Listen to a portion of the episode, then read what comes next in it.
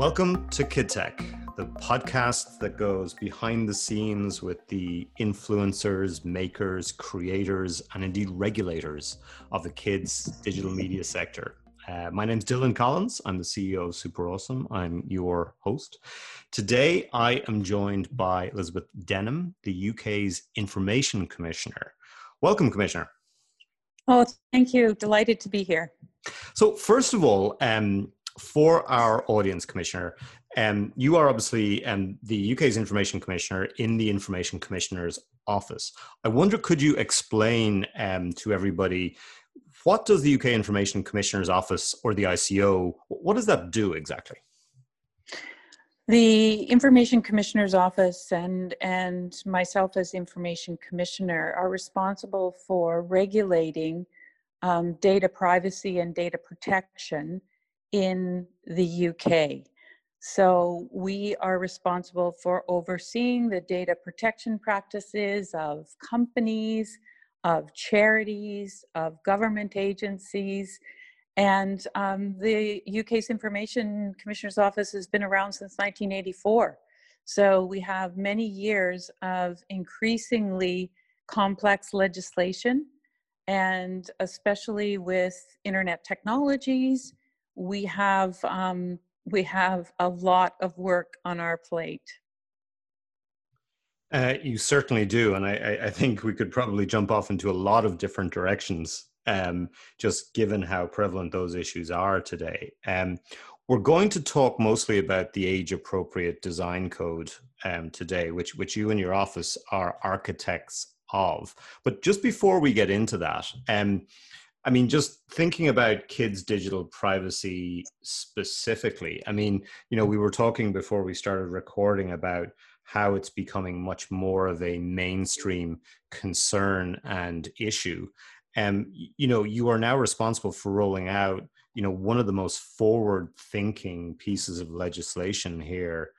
Um, how does it feel to be really sort of in the spotlight for for for pushing children's digital rights forward. I mean, that's that's got to feel pretty good. I would have thought. It feels very good, and it just it feels like the right thing to do, Dylan, because I think a generation from now, we will all be astonished that there was ever a time when there wasn't regulation to protect kids online and it'll be as as as normal as putting on a seatbelt so I think you may say that we're at the bleeding edge of thinking about these kind of design issues, but I think it is going to be a regular part of our lives and, and protecting kids online will be expected. And do, do you feel that, um, and I, I do want to get into the specifics of, of, of the code shortly, but you know, in terms of today, 2020, um, do you feel that the the big technology companies, the major technology platforms are materially thinking differently about kids versus, let's say, five years ago? Absolutely. And I think one of the drivers there is that children's privacy is the issue that people ask about the most. That's the issue that they mm. are, that parents and teachers and policymakers are talking about it certainly is what technology companies are talking about. And I was, I was extremely um, happy to hear on my recent trip to Silicon Valley in February. I, I met with the big tech companies, and all of them are thinking about children's privacy. And it seems the one thing that everybody agrees, and that is the tech companies, and that is the policymakers, and it is the regulators that children's privacy needs to be taken care of and mm. that kids are not like adults online mm. and we need to create a space online that kids can learn and play and experience we're not trying to keep them off the internet we're trying to keep them on a children's appropriate internet mm. and do you feel they understand it i mean in, a, in an infrastructure sense i mean you know the, the i think both you and i agree on on this perspective that you know the internet was fundamentally never designed for children and you know, when you look at, at the percentage of internet users that are under the age of 16 today, it's getting higher and higher and higher. Do you think those tech companies really grasp sort of the magnitude of, of the change that they are going to have to lean into over the coming coming years and decades? I think some do. Mm. And I think particularly companies that are already targeting children that offer games and, and platforms, I think they do understand that the design of their services for children needs to change and needs to take account of the ages and provide age appropriate design. Now, do are we dragging tech companies and, and others kicking and screaming into this space? Um, perhaps a couple of years ago, but now, uh, as I say, when I was in Silicon Valley, I was really impressed that some of the big companies, their designers and engineers were talking to our regulatory designers and engineers and, and really trying to get to get a view on this. And what's what's ambitious, I suppose, and what's new in this space is the 15 standards in the code go to the very design of the services. So it's not about age gating who gets on sites. Mm-hmm. It's about designing the internet and internet services for children. And that is the that's what's new in the approach.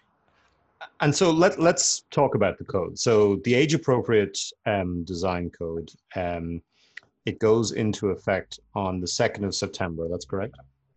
That's correct. So, can you describe, um, I suppose, the code at a high level, first of all? And again, sort of just mindful that our listeners are quite international. Um, and, and then let's dive into some of the details.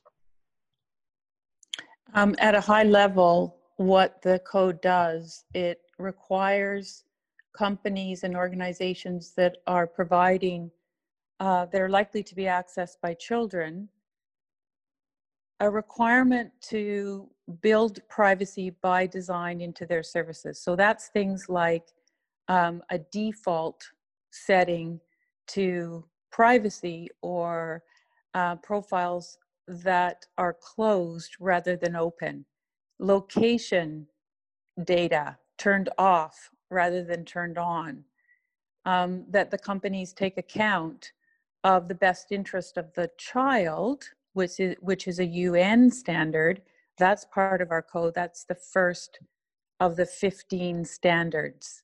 So we think about what kids, the content that's delivered to kids is based on profiling. And we require profiling to be defaulted to off unless the company can can prove can account for the profiling to be in the best interest of the child. So, really, what it is is designing features into the services that protect kids and don't default to the openness that we're used to on the internet. And would you say this reflects a fundamental shift in children's digital privacy laws internationally from you know uh, the the paradigm of self-identified children's content to essentially what what you know is a much more practical viewpoint which is that kids are going to try and access almost all services today. Is that is that a fair sort of paraphrasing i think that's right and the the change really came in in europe in the gdpr the the General Data Protection Regulation, which requires organizations to take account of children and take account of the age of users. Then the UK Parliament went further and mandated my office to provide a code which contains the standards that breathe life into the provisions of the GDPR. In other words, the code actually puts into practice what's required of companies to meet the standards of the GDPR and in the UK, the UK Data Protection Act 2018. So it's rooted in, the code is rooted in existing law, but our code translates it and makes it easier and more practical for companies to comply. And we're not stopping there with just writing the code. So, starting on September 2nd, 2020, there is a transitional year for companies to come into compliance with our children's code. Mm. And we are spending that year providing tools and services and working with stakeholders in various sectors to assist them and so it's not it's not a blank slate here's the code go to it mm. companies because we do know that especially small companies will need to have support to comply mm. Mm. and it's much more than age gating which you know you think about COPPA for example um, in the us and that's that's much more about consent hmm. and that's much more about age gating and we're looking at a comprehensive set of requirements to protect kids, not just whether or not they can get onto a site, but once they're on the site, that things like profiling and location tracking are turned off by default. Mm. And, and I suppose that's the that's the that's the way that we are looking at the future. Right. I want to come back to age gating um, in a little bit, but in terms of who the code applies to, so obviously that will be, and, and again, correct me if I'm wrong, UK companies. Will that also be non UK companies that operate in the UK, or, or how, how far does this go? Does this have an extraterritorial um, dimension to it? It does. So the code is, again, part of the UK Data Protection Act the code was written by the independent regulator. That's my office. But it's been laid in Parliament and it comes into effect September the 2nd. It applies to services that are provided to UK children. So there's the extraterritorial reach. If a company obviously is operating in the UK, they are subject to the code mm. and companies that are outside of the UK, if they are providing services to UK citizens and residents, then they're caught by the code. So, I mean, that that's, I mean, essentially a huge universe of technology, digital media, digital service companies all across Europe. I mean, that, that's, you know, that's, that, that's a pretty seismic change by the sounds of it. I think it's the, the way of the future. Mm. And, you know, I, I know internationally the European Commission is looking at the code. Mexico is looking at our code. Mm. I think in the review of COPPA in the US, the FTC and others are taking note mm-hmm. of of the code of practice, the Australians, et cetera, et cetera. Mm. So, I mean, as it as it goes with data protection laws, um, once there is a I suppose, a, a stronger set of standards and, and rights, mm. then other jurisdictions are, are going to look and say, well, why don't we have that? And right. is this a better way to actually get to the design of services mm. rather than just gating people off from them?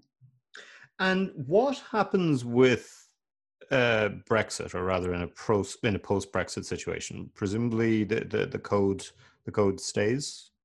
Yes, the code, the code is um, part of our, our UK legislative framework. So the Mhm. code itself isn't legislation, but it's required to be laid before Parliament. So that's, um, it has statutory effect, which means that's what's going to drive our um, oversight, my office's oversight, and courts and tribunals have to take account of the standards in the code. Right. Um, one of the very, very interesting features um, about the code is that it fundamentally shifts the framework and the consideration much more into into um, user experience and, and design. Um, you know, beyond just um, personal data processing. Do you feel that you know this this sort of experience design, this UX, is essentially the next frontier for regulators to consider? I do, and you know, we we've been talking, and policymakers have been talking, uh, technology companies as well, for a very long time on what is the right approach for the digital environment. How do you regulate a digital world? And analog laws and analog approaches don't work when you're looking at an entire ecosystem. And one of the complexities, I think, in regulating the digital world is that um, the data has a lot to do with the content that is delivered. So I think it's very difficult to start to grapple with the regulation of content and what's delivered for users without looking at the underpinning systems which are driven by mostly personal data.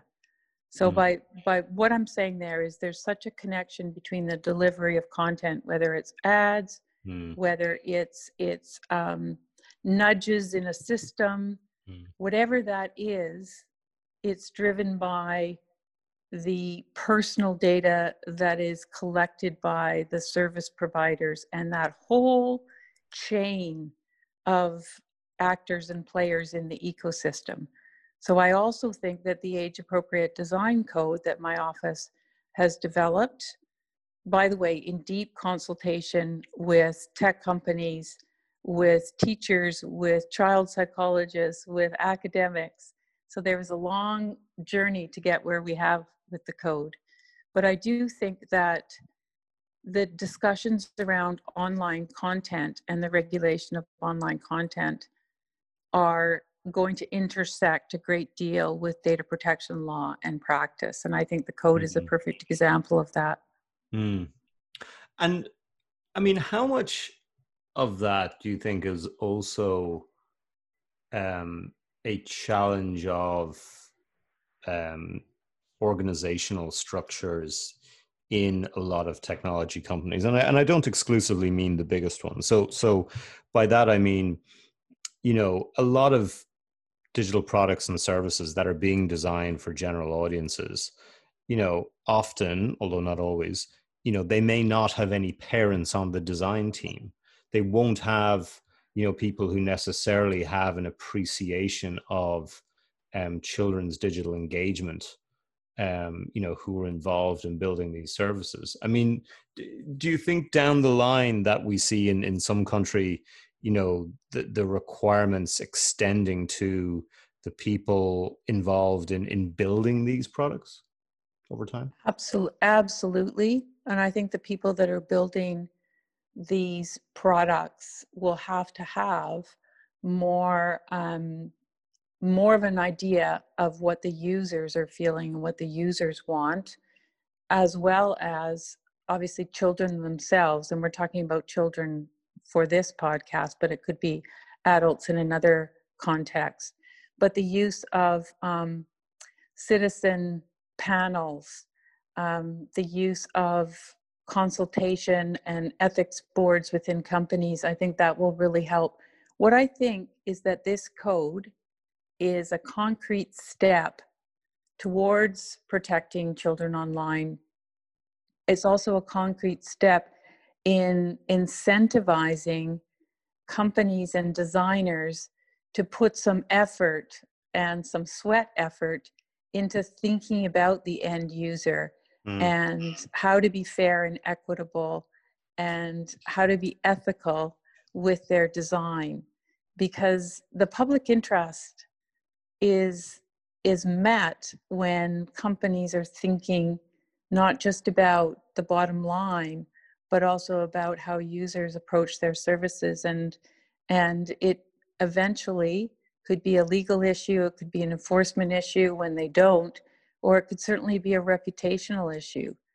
And as i say a generation from now i think we will be astonished that we didn't have some of these controls in place at the beginning of the internet because as you say the internet was not designed with children in mind. I often feel that um, every technology company of a certain size should have an appointed chief children's officer. Uh, sounds like you might agree with that. Oh I, I completely agree with that. And I've been a regulator for 15 years in, in three jurisdictions, and I think this work on the children's code and really getting to the source of the issue, not just the symptoms of the issue, is the most mm. important work I've ever done. Mm-hmm. I mean, you must have had some pushback or run into some friction from some of the bigger technology companies. And again, not because they are, to be clear, um, you know, in any way sort of anti-child, but that this does represent a major shift. You know, again, it's it's it's really sort of, you know, the code is marking the the bifurcation of the internet audience in many respects. It is. It's ambitious. Hmm. Um, it's a new approach, but we think that it is. It's pragmatic in that it's broken down into 15 mm. standards or control elements mm. it is going to be released with a lot of tools and toolkits and assistance.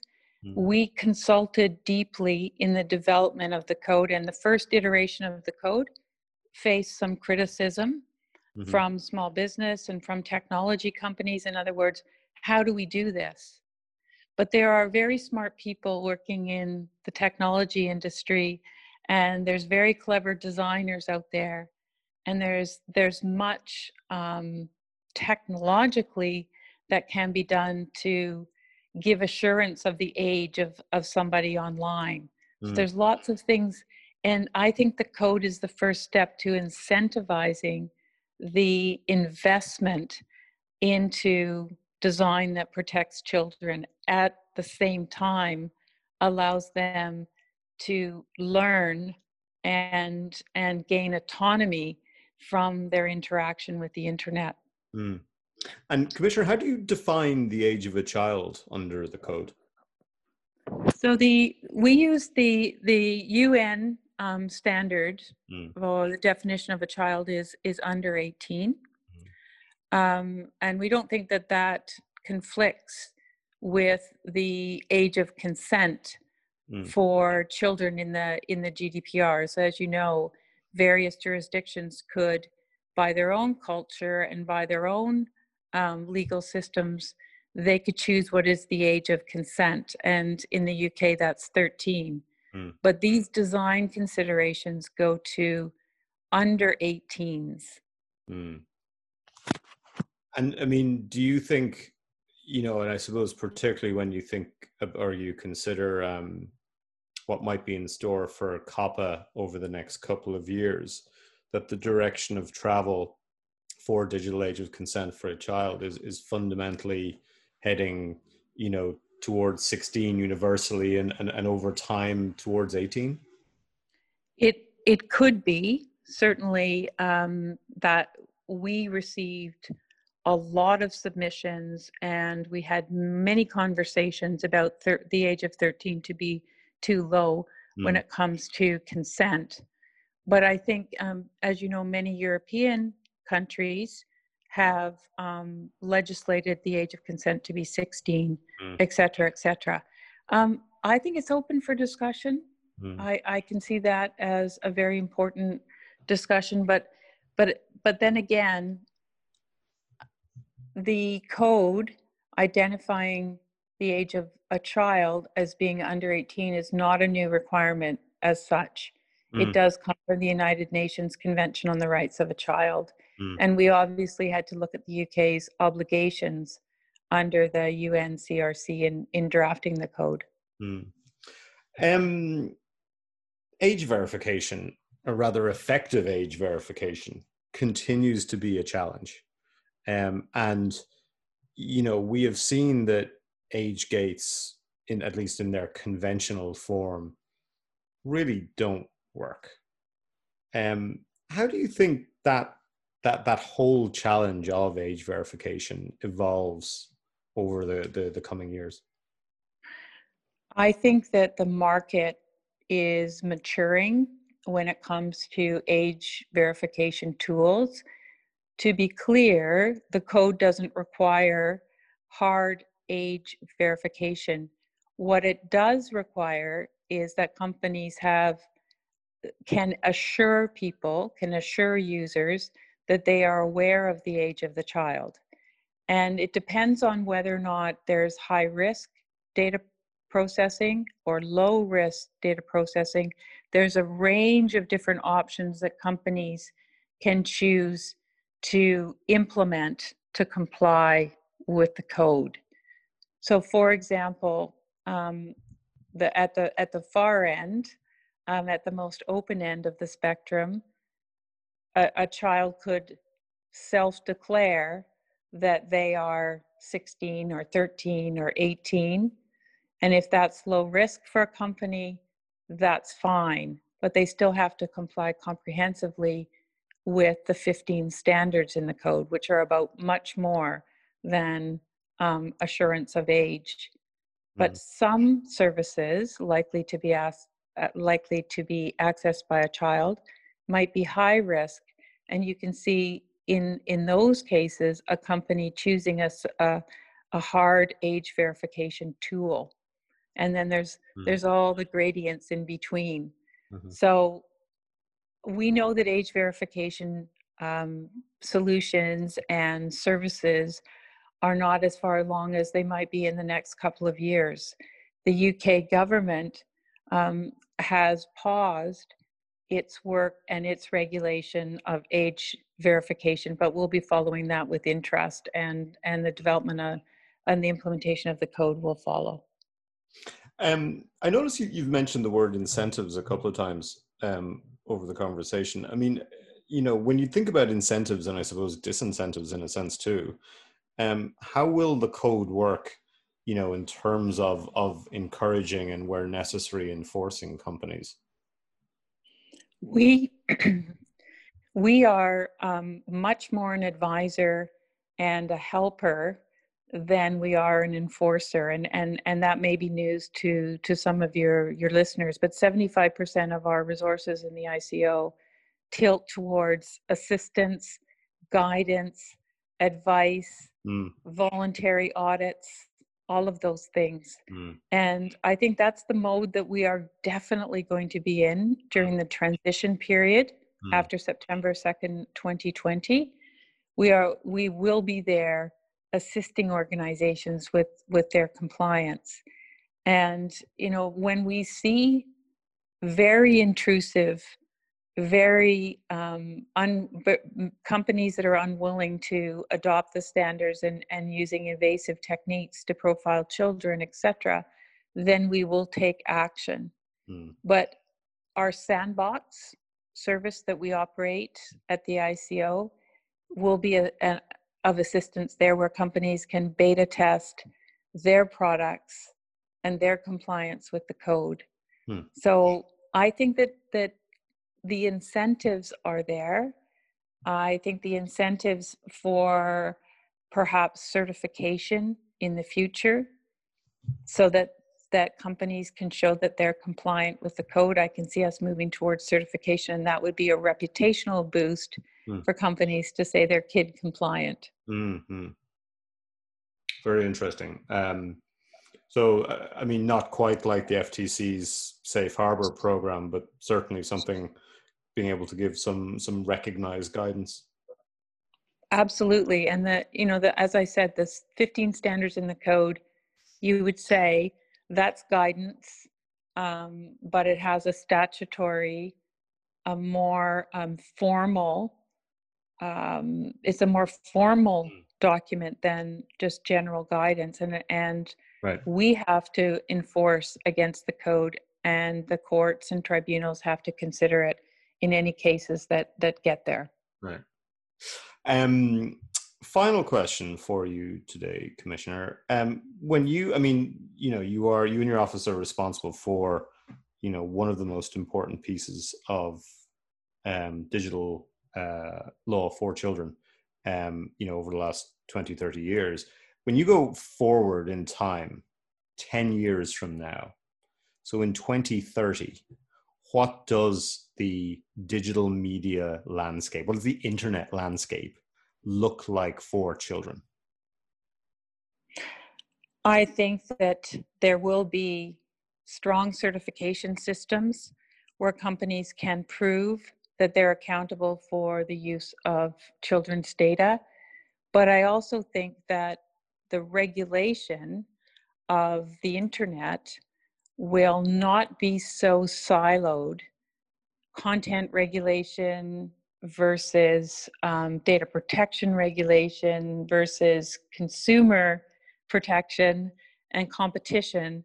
I think a lot of these areas, especially around the protection of, of children, will be a more unified process. And I think I think where we're going to start with content and privacy will be in the children's space. Mm. So I do I do think that the driver for getting regulation right and keeping kids safe online, supporting their learning online, that will be the leading edge of collaborative, cooperative, integrated regulation for the digital ecosystem. Hmm. Commissioner Elizabeth Denham, thank you very much for joining us on Kid Tech today. Oh, delighted. Thank you.